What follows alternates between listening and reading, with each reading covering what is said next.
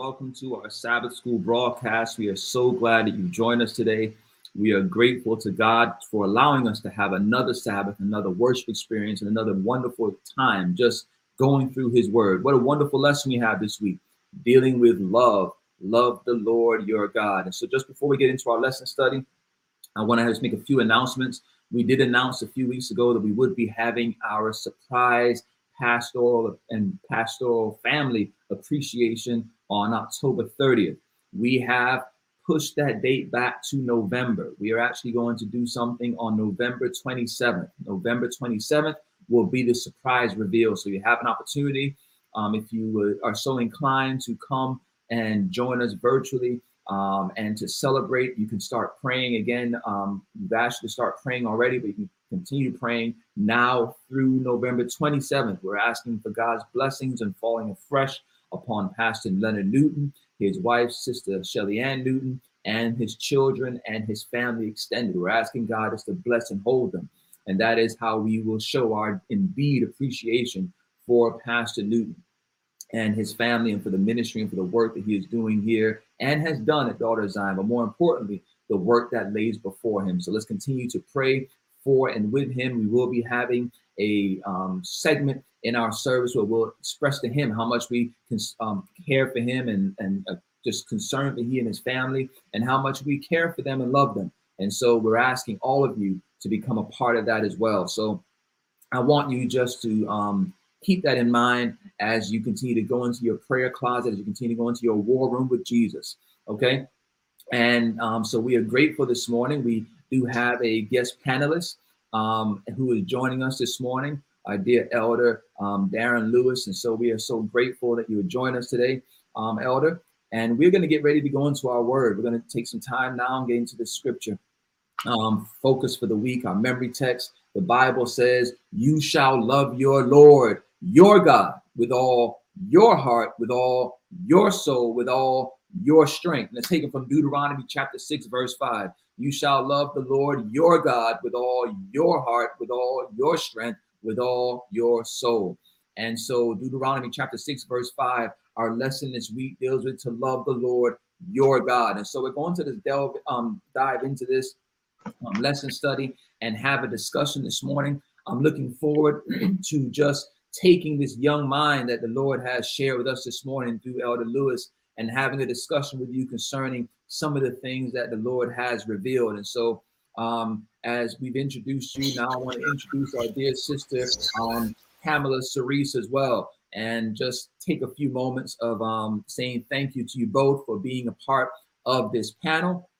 And I wanted to take a, a moment because as we look at our scripture focus again, love the Lord your God with all your heart, love the Lord your God with all your soul, love the Lord your God with all your strength I want to find out, I want to ask the question, and I, want to get some help here. Why is love categorized into three parts into the heart, into the soul, and into the strength? Why is a, um, love categorized in those three parts? And as I come to you, I want to ask this question for our viewers. I want you guys to make sure you subscribe, that you um, share the page, and that you just take some time to, um, you know, just like it and if you would also share your comments. Good morning, Sister Hines. Share your comments as well. Um, you know, these questions are not just for the panelists, but they're for you as well. We know oftentimes we get some great insight from our guests who are viewing online. So please share some of the comments and share the page. So, Sister Therese, um, they say um, uh, ladies first. And I'm going to ask if you would just share with us some of your thoughts as it relates to love being categorized into three parts. Good morning. Elder. Good morning, everyone. So, when I looked at what was presented, all your heart, all your soul, all your strength, some versions say all your might, it is the core, it's getting to the core of what makes us up, the, the, the depth of our hearts, the depth of all that we have is what we need to, to, to love God. So it's not just part, and it is a defined um, status of what we need to be. All, because if if if it had said with your heart, your soul, and your strength, without that all, some of us might tend to be partial. So it's giving us the defined um, being of, of, of what it is with all, all your heart, not some. You have to give it your all, the core of who you are. I believe that's why it's best for us to, to, to categorize it not just in your heart, but with all of what you have, all your strength, all your energy that you have. That's how I saw that. Amen. I like that. I, I like the idea that it's broken down while it's, I use the word separated, is actually bringing everything together to, to show completion. So it's all, it's interesting. Um, it's not subtraction, it's actually addition by showing um, all your work. And that's pretty much what you're doing, right? I, I oftentimes struggled in school with not showing my work, just kind of having an answer um, on the page. And so teachers want you to show your work. I'm sure you can appreciate that, Sister Cerise. Um, our dear elder um, um, Lewis, Darren, you don't mind if I call you Darren, do you? Um, you had it there on your screen, so I figured it'd be okay. I just wanted to take a few moments and see what your thoughts were on that same thing. Why is love categorized in three parts? Yeah, so um, I think for me to answer that question, I I, I went back to um, Deuteronomy six verse four, when it says, "Hear, O Israel, the Lord our God, the Lord is one." Now, even though the Lord is one, right? We we are we're monotheistic. We serve one God. We know that this God is is is expressed in three beings or three persons, which we call the Trinity: the Father, the Son, and the Holy Spirit. And so, this concept of three or a relationship defines what love is. You know, you have to have more than more than one to express true love. So I think if God would have just left it as, you know, love God with all your heart, you know, that would have just expressed the emotional side. But he he adds in soul and strength because soul and strength requires not just your heart, but your mind and your actions. So it encompasses the whole being as far as loving God, not just from just from your mind, which is just intellectual, not just from your heart, which is just emotional, or your strength, which is physical action, but it encompasses what love is. It's a spiritual, it's a mental, and an emotional thing. So I think that's why he breaks it up into those three parts. I like that. I like the idea that God is that multi-dimensional God, right? And um and just showing the different aspects of love, but when it comes together, it combusts into a beautiful love um, love bomb. I, I, I, like that. Um, I like that idea. There's actually a viewer who saw um, that same wisdom. Um, Darren, you don't mind if I share here? Our dear sister um, Hines said the heart is emotional, and you made reference to that as well. Soul is who we are, our entire being, and our strength, loving, is everything we do. And again, just again, you, you went to that whole part of the action and and, the emotion and and um and the push behind it all. So Thank you so much, Sister Hines. And, and we again we encourage you guys continue to share your comments because guess what? You add the um, some insight and perspective that people um, need to hear and that we need to hear as well. But thank you so much, Darren. I, I love that idea of that um, multi-dimensional um, love that God gives us and a multi-dimensional God um, that that has been revealed to us as well. And so I want to keep moving on because we look at this scripture again. You know, you shall love the Lord your God with all your heart, with all your soul, with all your strength. And there's a lot of emphasis on your, right? Um, you shall love the Lord your God. You shall love the Lord your God with all your heart, with all your soul, with all with all your and so there's a lot of emphasis on that. And I want to ask this question: Why is love an individual commitment rather than a group commitment? We saw in the Sunday um, discussion that yes, the um, children of Israel were told collectively about this, but while they were in a group hearing it, God was very specific. And even the Hebrew language makes it very specific where it says you, you, you, and it's talking about individuals. Sister, Sister Cerise, help us out a little bit there with this individual commitment rather than a group commitment. Um, when I when I think of the question, a few things comes to mind. So we as a group, we're given a mission, we're given a task to spread God's word. When it comes to the commitment, it's an individual because I am responsible for what I do and what I can give, how I can love God individually by me. Something comes to mind when I remembered when um, and it still happens today. When you're in college, when you're in school, when you're in education, you're given a group project, right?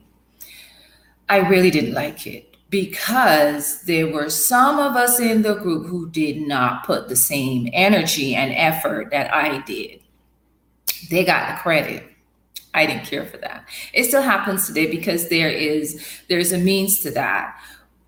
When I think of it in this context, I can only be, be responsible for my commitment to God.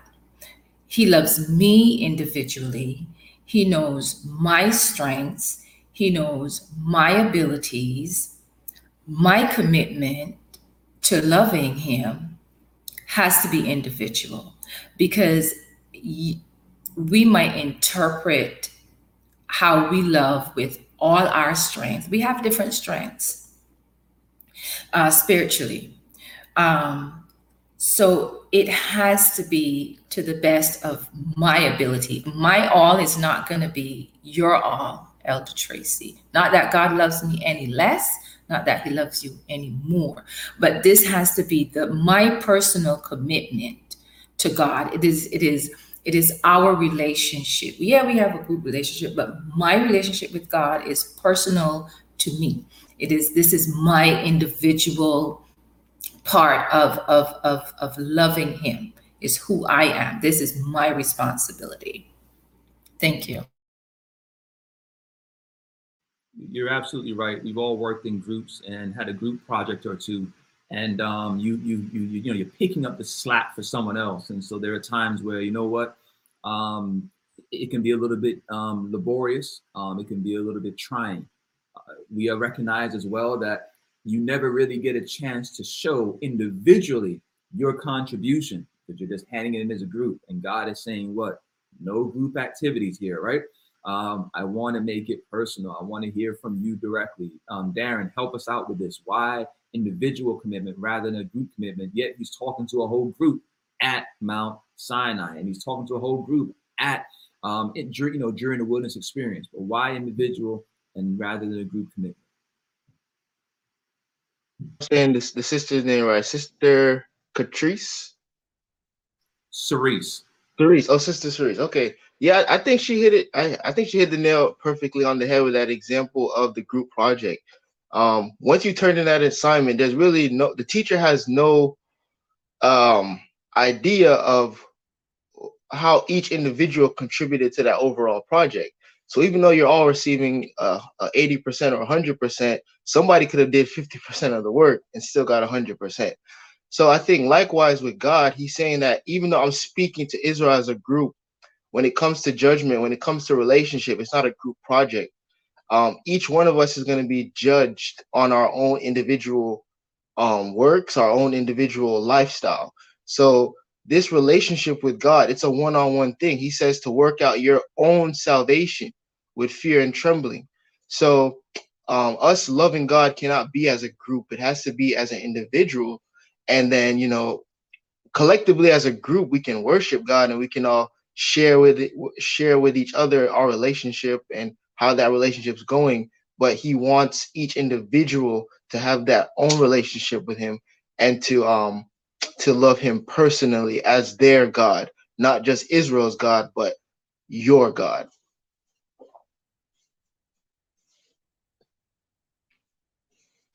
Amen. And you know, one of the things I consider as well. Thank you so much, Darren. You know that that that um, idea of that individual versus that group or collective body is our families, right?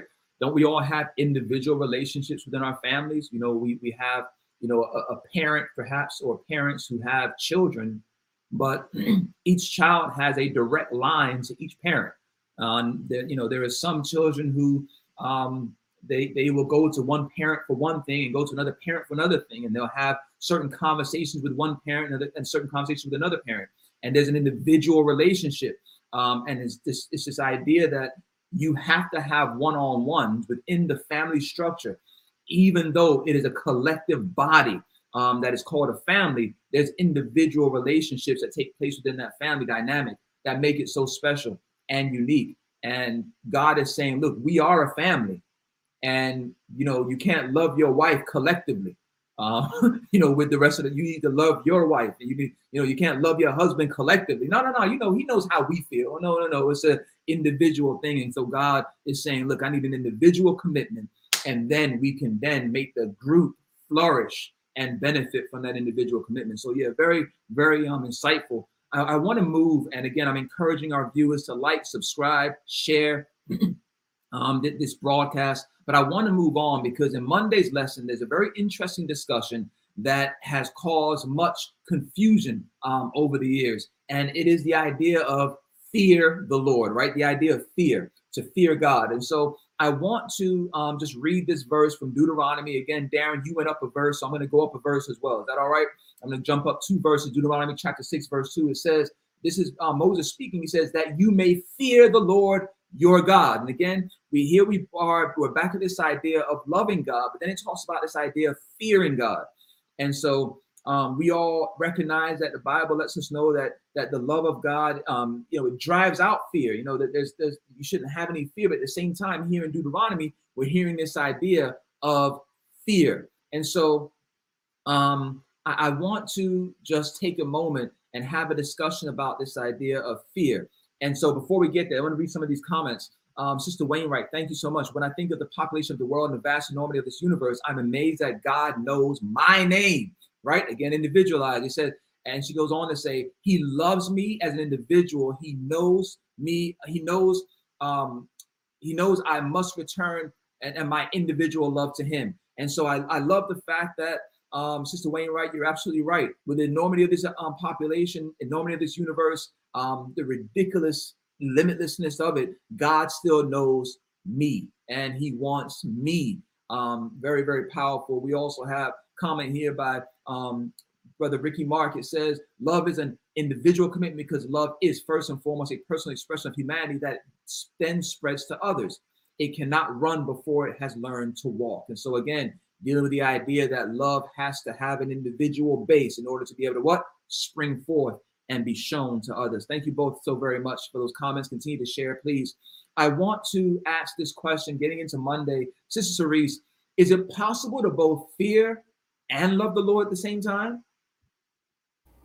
Most definitely. Um, when you look at the context in which the the word is is used, and so often I think that um, there are those who uh, misuse uh, messages within the Bible because they're taking it in the incorrect uh, context. So, in this context, when they talk about fearing God, when when I first read that verse, I uh, to, for me, I did not think that God wanted to, me to be afraid of Him.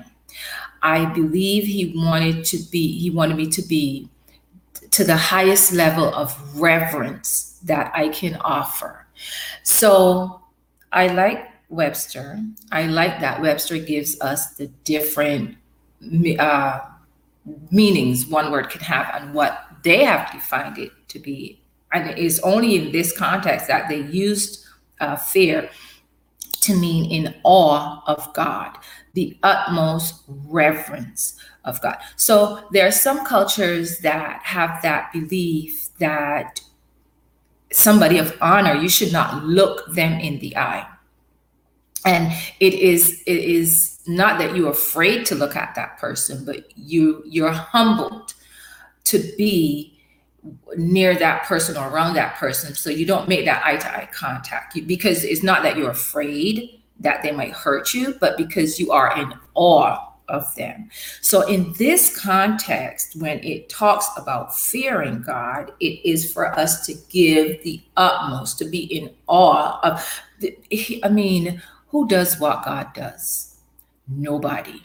He, he is above all. So when we look at how awesome he is, when we look at how honorable he is, when we give put him where he rightfully belongs in that esteem, that is the context in which fear is used in this verse to be honorable, to give God the highest esteem of reverence and honor, that there is not to be afraid of him, but to be in awe of him. Amen. Amen. You, you know, um, very powerful. And it's, it's very sometimes hard for people to reconcile those things. Um, but it's definitely a respect and reverence. It's that it's that idea of um, um, just having the awesomeness of God revealed and then having the Isaiah moment where you recognize exactly who you are and then being an, an individual whose name he knows throughout all the universe, as Sister Wainwright brought up earlier. Looking here, Sister Hines says, not a fear in the sense of being afraid, as you were speaking to, Sister Cerise, but a fear in the sense of respect, honor, love, and worship of God, who is love. And so, again, um, just a understanding that you know, is it possible to love and fear God at the same time? And Darren, I need you to chime in here and help us out. Um, you know, you have that perspective of of your generation, and I want to understand um, just what your perspective is, and if our, help our viewers to understand as well.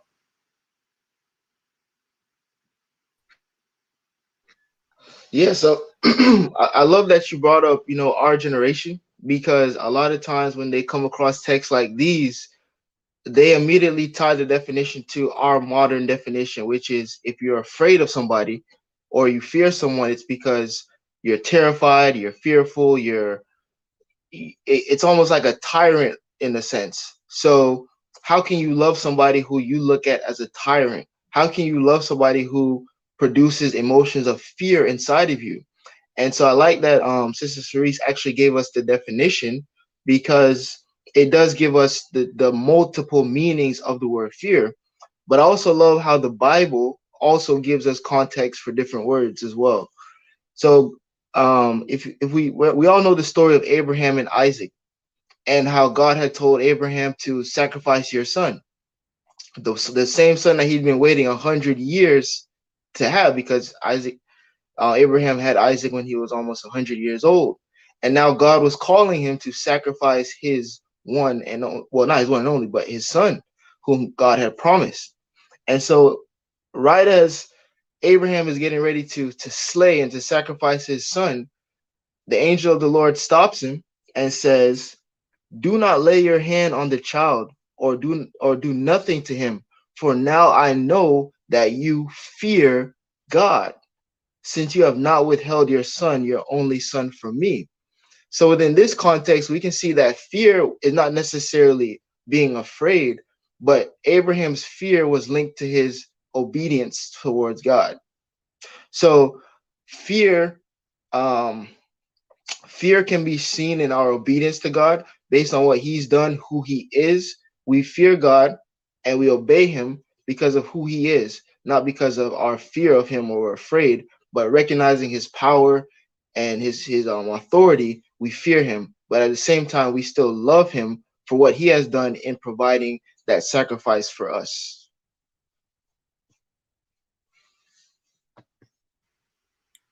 Now, Darren, I'm just going to ask for a favor. Can I preach out of what you just said for a minute, please? Can I just preach out of what you just said? So, as you were speaking, you acted as though you um, getting ready to make a, a, misstatement, and, and you quickly just came, came back and you, you made a point. But what you were doing was, a, was an excellent presentation because it seemed as though you're getting ready to uh, make a, a statement about his one and only son. He said, "When his one and only, well, not his own." And you kind of you kind of brought that point out because you knew where you were going to go in the end. And I, and I love how the Holy Spirit has worked for you this morning, my brother. So here's, here's my little part that I want to preach on. So Abraham doesn't obey God. He disobeys God and has a child with Hagar, right? And in that moment, the fear of the Lord is not on him as it relates to that obedience factor, right? Mm-hmm. But now that he has been obedient, even to surrendering his son, the promise, right? The, the, the seed that came forth from Sarah's womb. Now that he's in the mountain, God says, Now I know. In other words, now you have shown obedience. Now you've shown the fear. Not that you not you, you didn't do it with Ishmael, you didn't do it with um with Hagar, right? You didn't do it when you fell victim to that, thinking that I couldn't do what I said I would do, how I would do it, when I would do it. But now that you have withheld nothing, do the boy no harm. For now I know that you fear me. And so it's an excellent, excellent point and how it just corresponds and wraps itself into obedience. Thank you so much for that. And I love the fact that it comes from your generation. And the reason why is because Isaac had to also have the same fear. He's laying there. He's young. He could have busted up the shifero. He could have busted up the altar and ran down Mount Moriah and said, Daddy done lost his mind, y'all. you know, let's go back home. But instead, he lays there because God has shown him through his father's example of God that same fear. And so, thank you, thank you, thank you. Very, very powerful point. We also um, see here um, something from Brother Mark. He, he goes through, and I think Sister Sharice, you brought this point out as well regarding fear. Fear is defined as a feeling of respect and wonder for something very powerful, as defined by Merriam Webster. So we, we see again this idea of fear and can you fear and love God at the same time? And I want to go now into this this segment of into this question. I want to ask here, you know, why is there a requirement to fear the Lord? So, you know, you, are saying you can, but I want to understand why is there a requirement? And we, we see it in a few places in the Bible, this idea that you must fear the Lord. Um, so help me out, Sister Reese. I know we've kind of touched on already, but I, I wanted to see if we can kind of flesh this point out a little bit more. The the requirement really is just to clarify, clarify the type of love that we should have when it comes to God. Um, it is when you um, when you have that unabashed love for God, you're not ashamed of it. You are proud of what you have. Um, I, I see it more as as a clarification to what type of love that we ought to offer when we give our love our, our love to God. That is how I interpreted that. Just to clarify for us and tell us the type of love that we should give. We're not ashamed of it. And we it is like we were pointing out with Abraham. Um, he was in awe of what God still did for him, in spite of what he, how he took matters in his own. And he still realized that God blessed him regardless. So when we love God with that unconditional, unashamed, pure, it is that is that is is just clarifying for us how we need to love God, how we need to have th- that type of love and fear for God. They actually, to me, in this in this sense, they're linked. They go hand in hand. This is how you do it. That is how I think that requirement is. Amen. Amen. Uh, very powerful. Um, Brother Lewis, talk to me a little bit about you know why why is there a requirement to fear the Lord? Um, why is that established there? And we see it in, in numerous places in the Bible. Yeah, I would say, um, being that fear is tied to obedience, and obedience is tied to the commandments. Jesus said, "If you love me, keep my commandments." And so, if obedience is tied to love, then in order for us to obey God, there has to be a sense of fear because you don't respect someone whom you don't fear. You're not going to obey someone whom you don't fear. So once we realize what God has done for us, who God is, it's almost like a natural response for us to fear the Lord because we have this awe, we have this respect. So I think even though it's a requirement, I also feel like it's just a natural response of of loving God and just being obedient to Him. Amen. Amen. I, I um thank you both so very much. You know what I love, you, you see it all throughout Scripture. You see, you know, we talked about the Isaiah moment where he has that that recognition of who God is by seeing it um, as he never saw it before. We see examples in Revelation of how we'll be um, tossing and throwing our crowns at his feet. And it's just, again, the idea of, um, of, of, of the, um, the awesomeness of God and, and that reverence. Sister uh, Marjorie Collins, fearing God is a beginning of wisdom. And so that's such a powerful revelation, right? Again, she, she's um, reminding us of the idea that when you fear God, now you start the track. Now you start the path. Now you start moving in, in life um, towards that idea of, of, of, being wise. And then our dear sister Hines, to that earlier point that was just made, um, just says amen. And, and so I really wanted to look at the idea that, um, you know, as we look at the three angels' messages, as we see them in Revelation chapter 14, verse 7 says what? Fear God, right? and and and it goes through and explains why. It talks about what he has done and who he is and and what he controls. And so again um it's all throughout the bible from the beginning to the actual end and the revealing of jesus christ. I want to move on now tuesday. We um just want to try and um um, uh, you know, wrap wrap that up, I, I want to talk about the idea of God first loving us, and, and you know, God first loves us. It's, it's powerful. Um, and and so I want to ask this question, and I just really want to get some um, feedback from you. Why is it such a powerful revelation that God first loved us? Why is that so key in our experience? Sister Cerise. So when you read the the the the background to this, remember that, in, and in Deuteronomy it tells us four, and I'm I'm just paraphrasing that He loved our um, our the promise that was made and the love that was made for our ancestors, and it didn't stop at our ancestors; it went to the generations. It just adds to the fact that it that of God's unconditional love. Now, when it was brought up again, when Moses brought it up again, and they were about to enter the promised land, remember he said, You're entering into this place now, but this is what is going to happen. You're going to do these things because he loved, because of his love for us. He did not really, as in today's uh, language, he didn't look at what I was bringing to the table before he offered his love for me. He loved me despite and regardless of what I was going to be. And we all know that God knows our beginning, He knows our, our failures, He knows our weaknesses. That does not matter. He still loved us first. And it wasn't that He was waiting to see what we could do he would he didn't wait to see what we were coming with. He loved us first. So he said, I'm loving you first.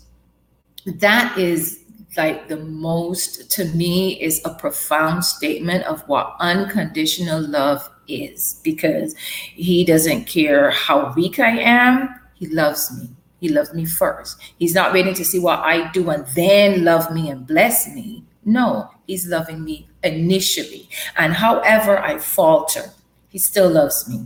However I, I, I fail, he still loves me. He's loving me first. He knows that I can't sing like some people can sing. He's loving me first. And he's still taking my my my whatever I have and still loving me.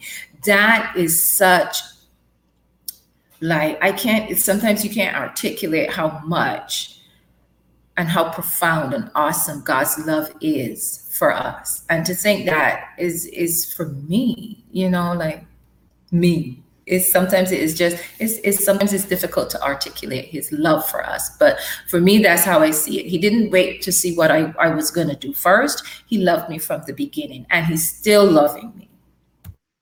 Mm. Amen, amen, amen. We see a lot of comments coming in here because I, will tell you that concept of the science of God's love is just just just so powerful and, and, and so unmatched. Um, Darren, uh, I see you're, you're chomping at the bit. Talk to us, man.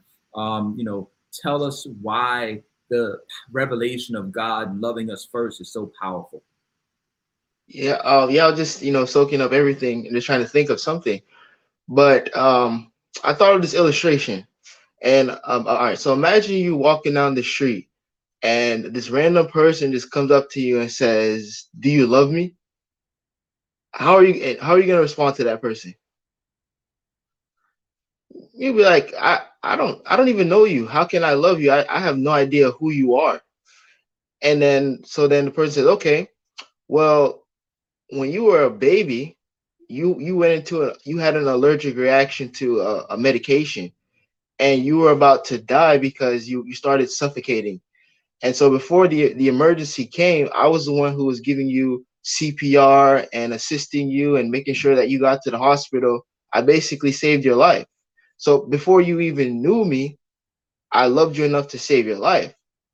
With that revelation, that would kind of change your perspective towards this random stranger you never met because you now know he's responsible for saving your life before you even knew him. And so likewise with God, for us to for God to reveal that he loved us at points in our lives when we didn't one we didn't know who he was two we were sinning against him and living contrary to his will for him to say that I didn't love you just when you got right. I loved you when you were messed up. That is something that's transforming because a lot of people think that, you know, God only loves you when you're doing good. But according to this, God loves us in our bad, in our worst. So I think that's a message that really needs to go to the world that God loves us despite our mess, in our mess, but he doesn't want us to stay in our mess. He has sent his son to redeem us, to save us. And um that's a love that's going to draw the world.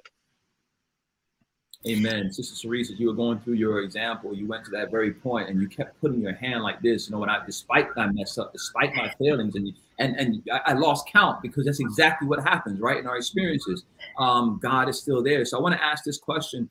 Um, you know, I want you to, as best you can, explain the power of God's love in creating you and in redeeming you. And, and just looking at the, the lesson already brought that out. I love the fact that it was happening before knowing what was going to happen after. So, to piggyback a little bit on what our brother was saying, there are so we we we should remember too that God, there are people who've who've never heard of God, don't know of His love, don't know of His goodness, and God was loving them before that loving them enough to keep them. So sometimes, if you stop and think that most of us growing up with some semblance of who God is and what He is, and didn't love Him the way we love Him now, and to, to stop and think that God was loving me all along, and when you, in retrospect, think mm, that had to be God that kept me and saved me during that time. So when I think of the power of his love in creating me, the first thing that came to my mind was that he created me in his image. For to, to grant me is so humbling to me to think that when God decided to create man, he thought, I'm going to create God, uh, I'm going to create man in my image, first and foremost.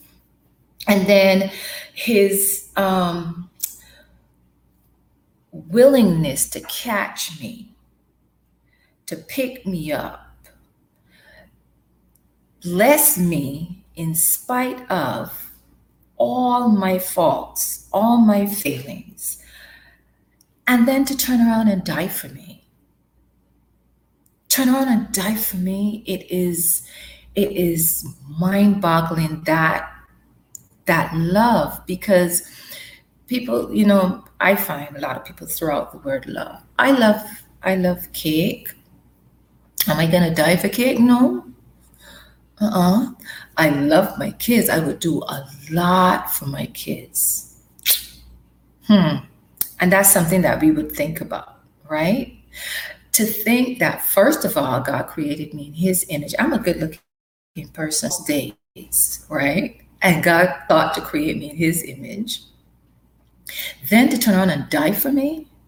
And in spite of him doing that, me today, right, in, in our time, in, in this history, God already, we already know he died for us and still we falter. We crumble sometimes and God still picks us up. That's the power of, of, of God's love. And to, to still want to pick me up in my foolishness every day when every day i have to it is a remember we talk about making that commitment daily for some people hourly. And god's love is always always there and he's always ready to pick us up and still always ready to bless us. That that is a powerful powerful love jason. Amen amen amen. Um Darren, help us out there. Explain the power of his love in creating and redeeming you. And while I'm bringing you, bringing you over, I want to ask this question. Um, not even ask this question, it's remind us of the song um, that was once um, saying, when I think about his love, how he made me, how he saved me, when I think and just like that this reflection on God's love in creating you and then saving you, but creating you knowing he has to save you. Um, and still saying, I'm going to create you. And I think that's what Sister Wainwright was talking about, that blob of, of clay. Um, Darren, help us out there. Yeah, so uh, I, I think I think that goes back to uh, the last Sabbath Sabbath school lesson about the Sabbath and how basically the Sabbath is a, a symbol of God's power to one create. You know, he made the earth in six days, but he he rested on the seventh. He set that part, he set that day apart. And so he creates, but he also redeems, he sanctifies, he sets apart. And so for us, that lesson of us when we worship and we come together for the Sabbath is a reminder that we serve a God who, one, he created us in his image, he made us, and despite our brokenness, despite our sins, he can recreate us. And so that that's that's powerful in knowing that. And then also that he can set us apart, even though we may we may have gotten so deep in the world and and there's no there's no distinction from our lifestyle and the rest of the world we we can still go to god and he can sanctify us. He can separate us. He can make us holy. And so i think that's very important to know that we serve a god who can recreate but can also make us holy. It's powerful. Sister Hines says he is awesome, and Darren, as much as I think you're awesome, I believe she's talking about Jesus. I think she's talking about the love of God right here, right? And so um, let, us let's, let's keep uh, moving here. I want to ask this question, um, moving into Wednesday. If you love me, keep my commandments. Ah, this is it, right? Uh, when I ask this question, this is very important. Um, is this conditional love? If you love me, keep my commandments? Is this conditional love? Sister Cerise, help us and help our viewers understand. It is. It is not conditional. Um, in in in in in this text, um, it is uh, of how it is is is used. So in this context, when we he says, "If you love me, keep my commandments," this is the how this is another clarifying point for us. This is how. I might ask you to show me, I might say to my kids, if you love me, you bring me flowers on my birthday. You know that I love roses, bring me. If you love me, do this, right? This, if you love me, is a how. God is telling us how we show Him that we love Him because different people might define love differently in various ways but in this context is a coexistence it is this is the how to where my love your love for me this is how you love me. It's not conditional because regardless god still loves us. It is for us to show him how to love him. Is is not a conditional love at all. It is it is him telling us this is what you do. They actually they go together. They coexist because if you're going to love him this is how you're going to do it. This is how you're going to show him. It to, they, they go hand in hand. This is not a conditional kind of love not a cause and effect kind of thing. Amen amen. Um, darren i'm going to bring you over we're, we're, short on time. Do you have anything to add to that as it relates to it, the conditional um, question concerning if you love me keep my commandments? Is that conditional love? Oh yes, I, I would say it's conditional. Conditional on our part but unconditional on God's part. In the same way, like when you're married, um, there's conditions. You have vows. If you you love this person, you're not going to cheat on them you, through sickness and in health, for better or for worse. Those are the conditions. At any time, you can choose to go contrary to those conditions. But unlike for two humans, our God is unconditional, but we are, you know, we are conditional. So it's just how it's just an expression of how we're to love this unconditional God love that. I actually um, saw something. It's just a Hines, thank you so much. It's how you relate to someone by um, doing the things that make them happy. Um, you know, one of the things that I was really um, intrigued by was someone made a comment. They said, if you look at the statement and read it, um, perhaps with a different um, view, you'll see it says, if you love me, keep my commandments. In other words, if you don't love me, don't keep my commandments. There's a whole lot of commandments keeping people, right? That don't love right. God, right? right? And we see it come out later on in the text. So if you don't love me, don't keep my commandments. In other words, the motivation for your obedience to God. And so I want to ask about that. What should be the obedience to keeping the commandments? To try and just make sure you have everything written by the letter or because of some other motivation? And again, going back to that statement, it's almost as though he's saying, if you love me, then keep my commandments. But if you don't love me, if if you're going to keep them for any other reason, to make the church happy, make the church board not talk about you, to make sure the church of business doesn't read you out, then guess what? Don't keep them. I I, I love that. Um, I love that idea. And so, um, Sister Washington, thank you. Keeping the commandments shows that we love um, that we love um, God, that we love Him. And then our dear um, contributor says, God's love language is acts of kindness, words of affirmation, quality time, and the other two I can't think of, LOL. But nonetheless, they know that there's some stuff that goes in there, right? That that reveals God's love. And so, Darren, I want to come back to you and ask you about your obedience to God. You've been serving for for a while as a um, young elder. You've always inspired me. We worked together during revivals, crusades, and I just watch your your zeal for the Lord as well. On um, no matter how big the stage, you always just um, have humility about you. And I want to ask you about your motivation um, for your obedience to the Lord. I'm not suggesting you're perfect. I'm just simply saying you have some motivation to wanting to do what the Lord would have you to do. What motivation? Oh, I, I, I would definitely have to say that my primary motivation for obedience is my love for Him, based on what He has done for me. Um, you know, there, there. Even though within our Christian walk, within my Christian walk, I still struggle.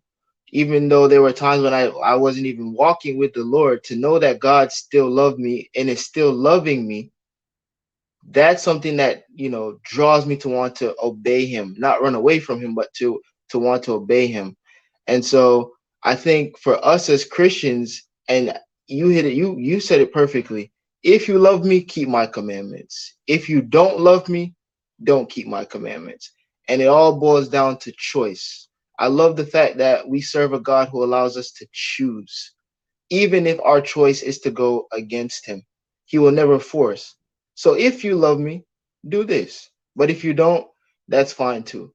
Don't keep them. But uh, it just it just makes me love God more to know that He's not a dictator, He's not a tyrant, but He wants my my my my choice to choose Him, not just to do it because He says so. Amen. Amen. He chose to die, right? He chose to create us. He chose to come back to get us. And so just oh, he's choosing to come back to get us. And it's an awesome thing. Sister Cerise, I want to close on this point. I have a question for you.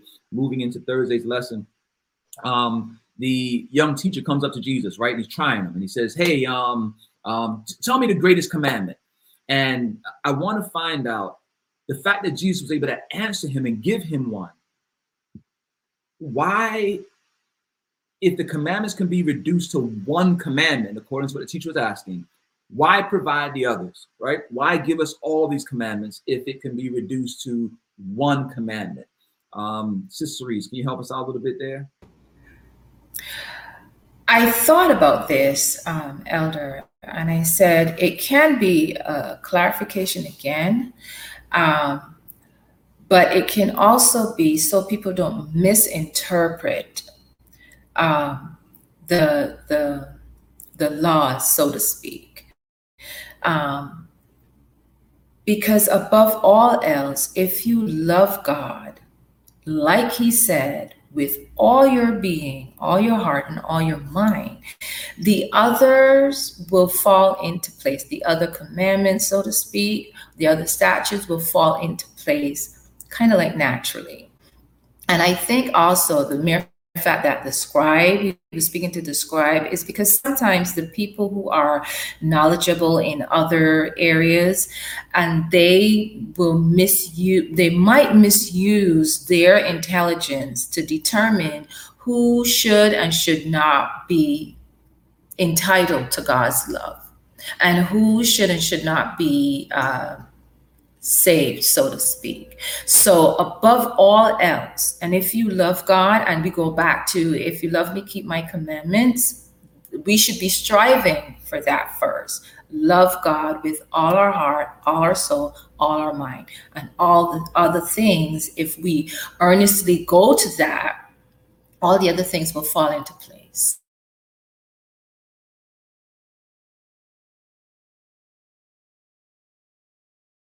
Amen, amen. And you know, um, thank you so much for that. You know, the idea that he asked the question, "What is the greatest commandment?" And um, our dear brother Mark asked the question: Weren't they simplified into two? And you know, had the little googly eyes. And the idea is that what Jesus is answering the question about the greatest commandment. Then he goes, and the second is like unto the first. And so, pretty much what he does is he wraps into the um, greatest. I'm using air quotes because Jesus didn't say it. The man the scribe is asking, right? Being very um, he's trying to probe and pull something from Christ, and Christ drops a bomb on him and goes and brings it back to Deuteronomy, and then he turns around and says, "The second is like unto the first." And so, the, in other words, he's, he's saying, using your terminology, the second greatest is like unto the first. And so it's just it's it's wow, it's a wow moment for us all, loving the Lord, and then do what? Love your fellow man in the same way. And so we have something a, a powerful comment here. Sister Hines, thank you so much.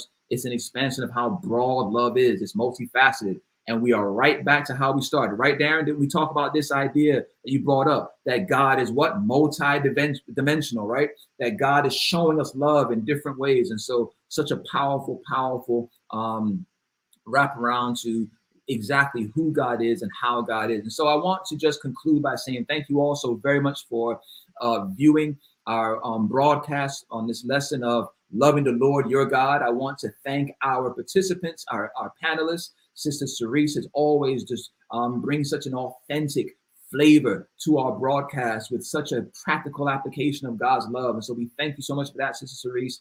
And I want to thank our dear brother Darren um, Lewis for joining us this morning. I've always enjoyed you when we are able to worship together and go and do different work in the name of the Lord. And watching you over the years has been truly inspiring. And I, I and I want to say to you, continue doing the good work. And thank you so much for being with us this morning. Um, your analogy was loved by many, and it has teaches us more about God's love. And so I pray the Holy Spirit will continue to be with you, keep you, and just encourage you along the way as you encourage others um, our, our, viewing audience. I want to tell you thank you also for being a part of our Sabbath School broadcast. Thank you for your comments. Um, I didn't get a chance to speak to every one of the comments, but I was trying to post as many as possible. You guys have been phenomenal as you always are. And so I want to just remind us all that look, November 27th, we are going to have a bashment for Pastor Newton is going to be a bashment like you've never seen before. What do you mean? A bashment of prayers. We're literally going to be bringing our prayers together and asking the Holy Spirit to just kind of take those things up, breathe on them, fix them up, and bring them before heaven um, and down heaven's corridor for us. And we are also asking if you want, if you're so inclined that you want to show or do something for Pastor Newton as well, please, by all means, you have time to do it. You have over about a month or so um, definitely you can contribute in any way you want. But most importantly, what I'm asking of you is for prayer for the Newton household and for the work that lays ahead. Continue to pray for our services as well. Please join us at 11 o'clock. We are going to have a powerful um, service. It's been prepared for you. We have a um, power packed um, day. We have our um, past, very own Pastor Leonard Newton will be bringing a message approval addiction. Approval addiction. It's going to be an awesome um, message um, he has prepared for us today, and I and I know the Holy Spirit is going to use in a mighty way. In addition to that, we also have the ambassadors ministry who will be presenting at 5:30. They'll be having the um, subject disappointment and anger and dealing with that. And I think many of us can relate to those topics. And so we're asking um, so that, that you all join and um, come back online. Facebook, YouTube, join in, participate, comment. At this time, I'm going to have our closing prayer, and I'm going to ask that um, you would just um, continue to pray with us and for us, recognizing that the Lord has much work for us to do, and we are encouraged because He's actually using us to do the work. Isn't that something? Us, the stuff that He created, the stuff He had to die for, He's using that to do what? Further the work. And so I'm going to ask our guest panelist, Darren um, Lewis, could you just go ahead and pray for us, Elder? Absolutely. Let us pray. Um, dear Heavenly Father, we just thank you so much for this opportunity to learn and to dive into your word. We pray, Lord, that as you have brought to our attention to love the Lord your God with all your heart, soul, strength, and mind, that we will not just apply this as a collective, but as individuals because it, it is you who has saved us. It is you who has created us, recreated us, and redeemed us. So allow us to live a life for your glory. In Jesus' name I pray. Amen. Amen. Amen. Thank you so much, um, Elder Lewis, and thank you all for viewing. Remember, come back in. You have about four minutes. Grab some little um, unsalted crackers and some water, and get yourself ready. Take a little bathroom trip, and you know, take make sure you um you know clean your face up a little bit um for Jesus. Okay. So God bless you all. Thank you for being with us, and we look forward to worshiping with you at 11 o'clock. And join us back again um, next week for our Sabbath School broadcast. Have a great afternoon.